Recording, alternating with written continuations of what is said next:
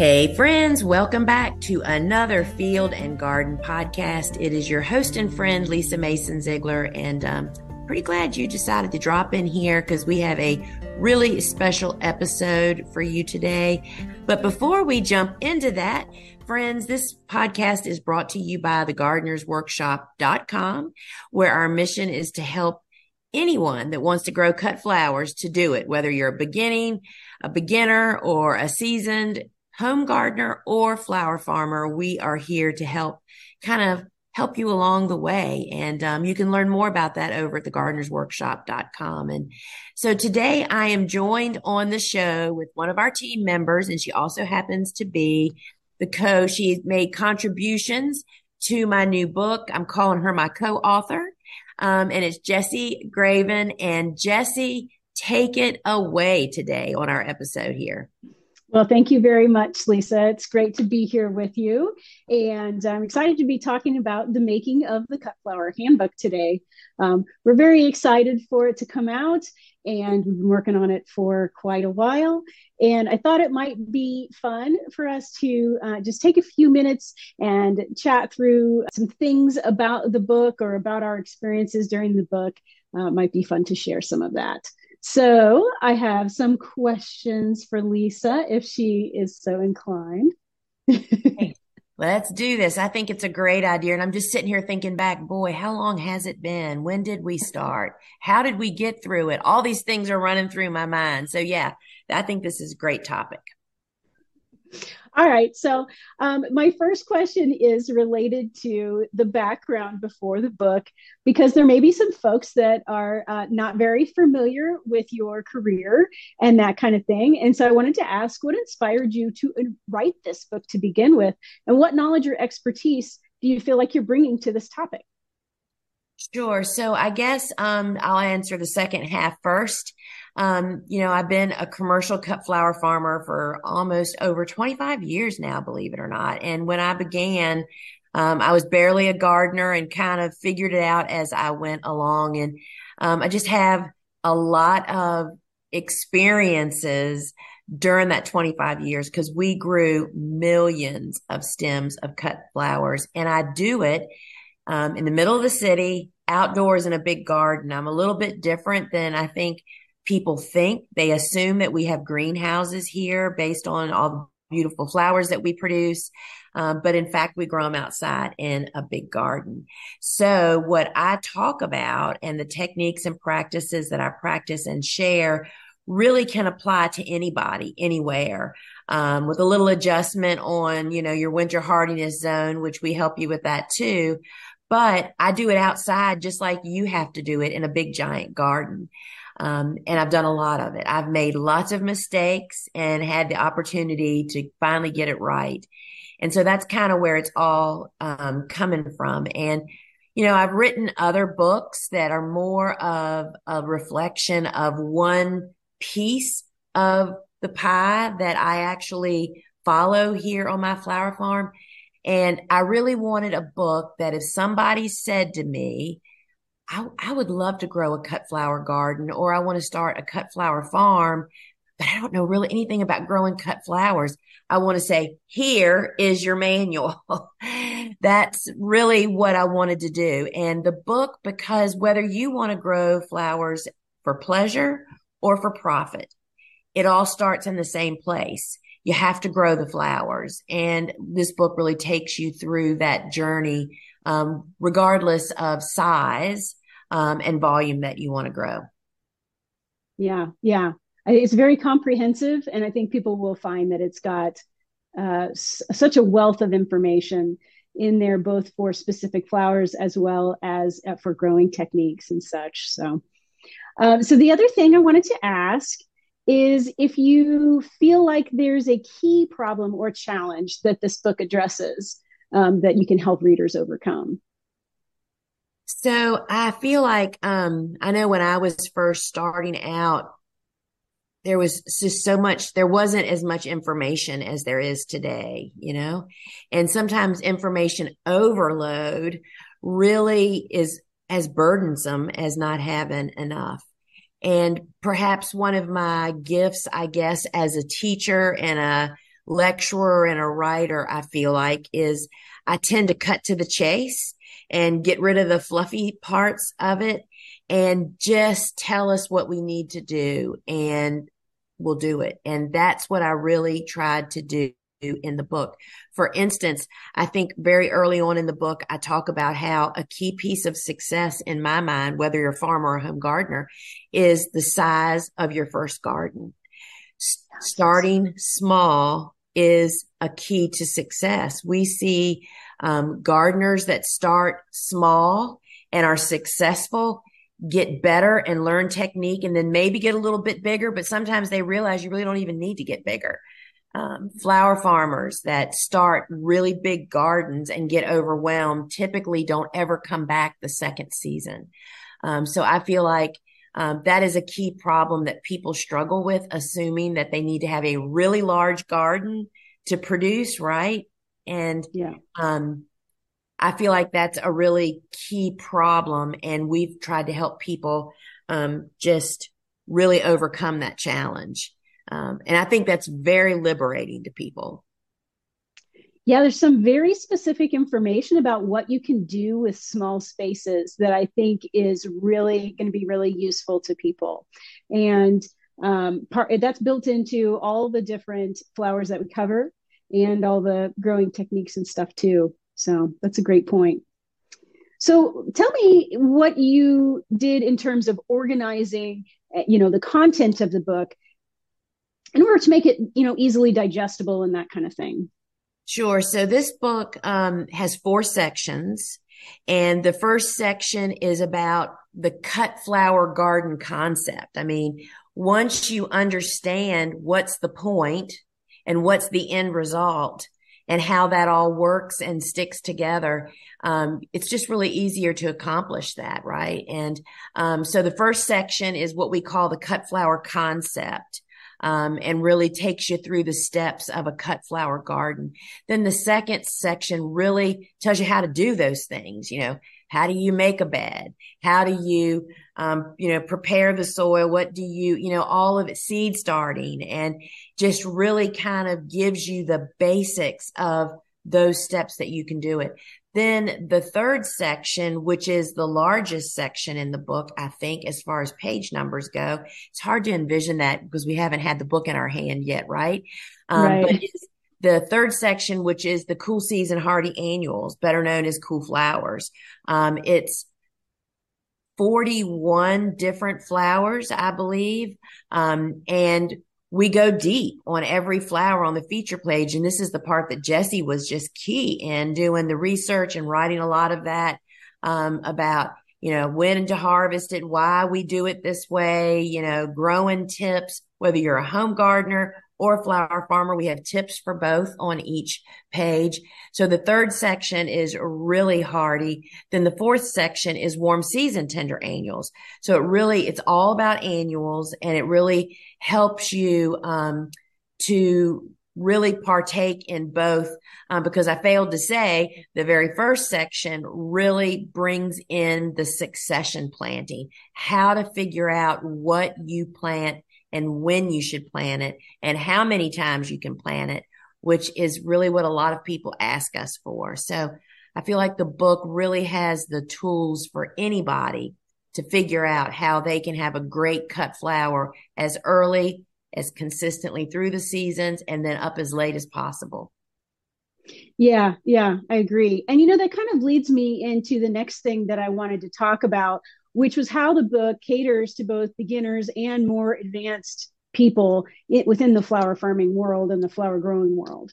Um, I feel like the uh, sections that you have that are specific to those groups um, is really a way for people to hone in on that kind of information. Yeah, I agree. You know, we really tried to include, um, you know, on the Snapdragon page, Dave Dowling, you know, chimes in on what do the groups mean on Snapdragons. And we just tried to give extra little nuggets that are like aha moments sometimes for those of us that have been growing something for a long time and you never knew that, you know?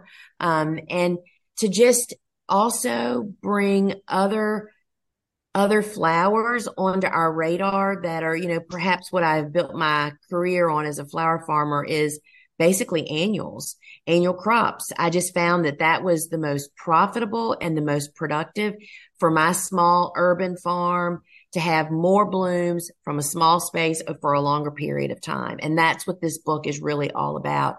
So I think it really elevates a lot of annuals that sometimes, particularly seasoned flower farmers, think, oh, why would I even bother with XYZ? Well, we sold the heck out of that particular flower, you know? I mean, if you're selling commercially, it just gives you opportunities to create more inventory, low investment, high return um, on some of the simplest flowers. And I guess perhaps the poster child for that is how we just took growing sunflowers to an all new level the last 15 years of our career and how it was a major money maker every single year, growing those in volume and selling them and including them in our bouquet programs. And they were simple and easy and inexpensive to grow. And we had high returns on them. So I think you're right. It's, it's for beginner and seasoned growers. Yeah. Yeah. So if someone, uh, when they just get the book, what do you think is their best approach for making the most out of the book? So I think that depends on where you're coming from, but you know, it's a really easy read, right? And mm-hmm. I would definitely suggest when experienced growers look at, let's just say cool flowers, because that's been out for a while, right? When they say, and that's a little book, you could literally read that book on a Sunday afternoon if you sat down and went at it for a few hours, right? When I hear from seasoned farmers that have been growing for years, how many nuggets, aha moments reading that, I want to say to everybody, you should read this book even though you might think you're, you know, on succession planting or what have you, um, on how to prepare or actually doing the steps, I think it's beneficial um, but to not hesitate if you're limited on time to just go straight to the flowers, right? That's what we always want to do and see what our favorite varieties are and um, perhaps those harvesting and conditioning tips. I think it depends on what time of year you're getting it too. If you're in high season, um, you might want to go straight to the flowers and look at the harvesting and conditioning tips. Um, we do share our harvesting and conditioning steps that we follow here on the farm that are in the um, earlier part of the book. Um, so I think it just depends on where you are and what time of year it is as to which way you might tackle the book. And you know, I think that actually, um, after you've already been through the whole book, it's a great opportunity to, after that, use it as a reference tool yeah. um, because all of the individual flowers are so easy to find um, within the book, the way you have them separated out for cool versus warm. And then they're kind of in alphabetical order after that. And there's also a page that has the page numbers for each flower at the beginning of each section. And so it's a really easy uh, thing to move around inside of, I think. And um, even though it is a a little bit larger book than Cool Flowers, I think it is just as accessible and very easy to use as a reference tool. And I know that that was a big part of what you wanted to have. Yeah. You know, one of the things I've learned from writing books where there's just such a vast readership, meaning all over the world. Um, the, that little section that you just mentioned, it's called Find the Flower that's at the beginning of the cool and the warm season. We did that because um, the flowers are listed in order by their botanical name. And not everybody knows botanical names. I know that I didn't when I was first starting out. So you really are like, well, where are the snapdragons? They aren't under S for snap, you know? so that find the flower at the beginning is really for that.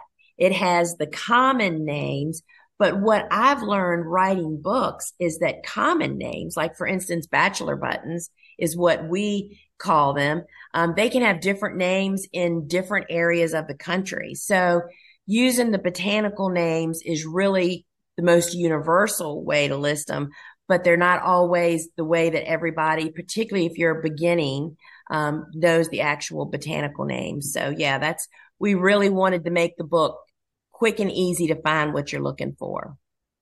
Mm-hmm. And I think you did a great job of that. So, Thank yeah. You. So I just have one other question for you, and um, it's really just related to the future. You know, um, you've written a couple of books already, and this is your third book. But what's in store for you moving forward? What are you thinking about authoring?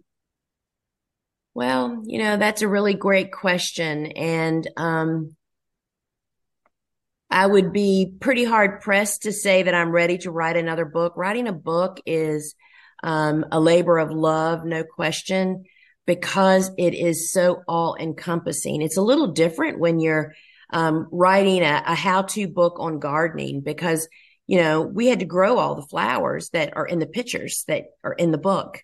We had to That's grow, right.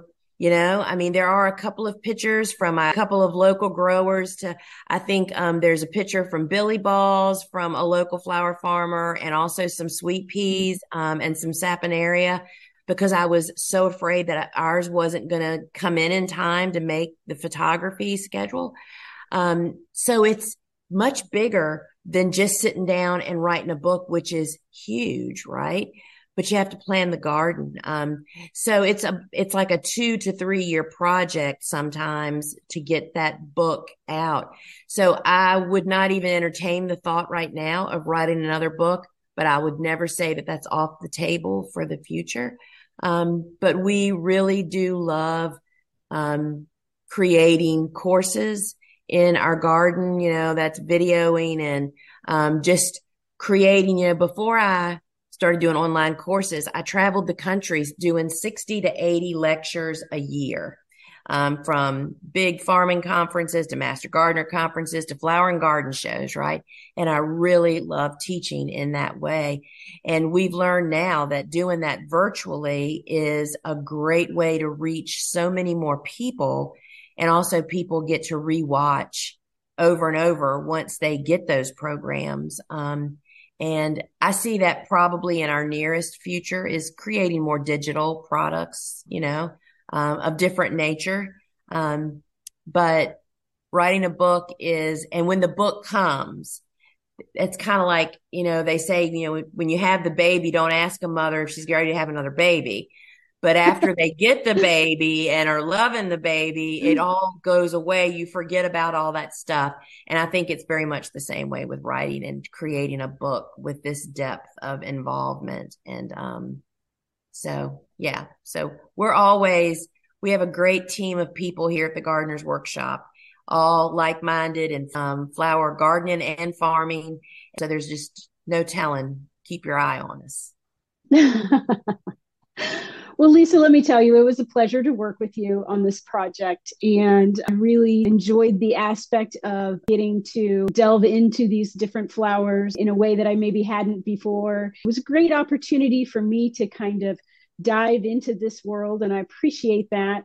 And I appreciate all the work that you went to with you and your sister. And the photos are just amazing. People are going to really love those. I think it's it's really beautiful. And so um, excited for it to come out. And and uh, is there anything else you'd like to add, Lisa? Well, I'd like to ask you a question, Jessi. So, how was it being on the writing side of a book? Was it at all like you thought writing a book was about, the process and how that all played out? Well, you know, I had heard about research process related to writing books, but mostly from the context of people who were novel writers and kind of research that they go through in order to come up with their stories and stuff. And that wasn't really something we had to worry about with this book because it's an instructional book. But in a way, I think it's even more pressure, right? Because there's a lot of research to go through. And um, you don't have the same creative license with it that you might with a novel right? So i think the the research was more involved than i expected it to be but in a way that really gave me an opportunity to get into some resources that i hadn't really spent a lot of time with before and draw from some of my personal experiences as well as experiences that you had shared with me in the past. And, and so it was in general more time consuming than I expected it to be. But that's just because I had never done it before. so now yeah. I and you know that is just so true and I just want to say that I had so much more confidence in doing the book because I had you. And um, so really appreciate all of your input. And um, yeah, so yeah, it's, I, we just can't wait. Um, I actually was in the bookstore the other day because, you know, I love books and I found a book that's the same size as our book, except it had 20 more pages and it's quite a hefty book. You know, you just can't imagine until you see it. It's hardback, 240 pages, eight by 10. So I am really, really excited. It'll be here before long. February is when it comes out of 2024, but we actually get a copy before then. So I'm super excited about that. Yay. Yeah. Great. All right. Well, thank you again, Lisa. I appreciate getting some time to chat with you. And thanks everyone who is listening, and we appreciate it. Yeah. So, and if you want to learn more about us and actually learn more about the book and get on the wait list, or depending on when you're listening to this, you can purchase one um, at thegardenersworkshop.com or get on the wait list to be notified as soon as we put it on pre sale, which that will be coming with some additional resources. Um, and just can't wait for you guys to get the book in your hands. So um, check that out. And until we meet again, friends, ciao. Bye. Bye, Jessi.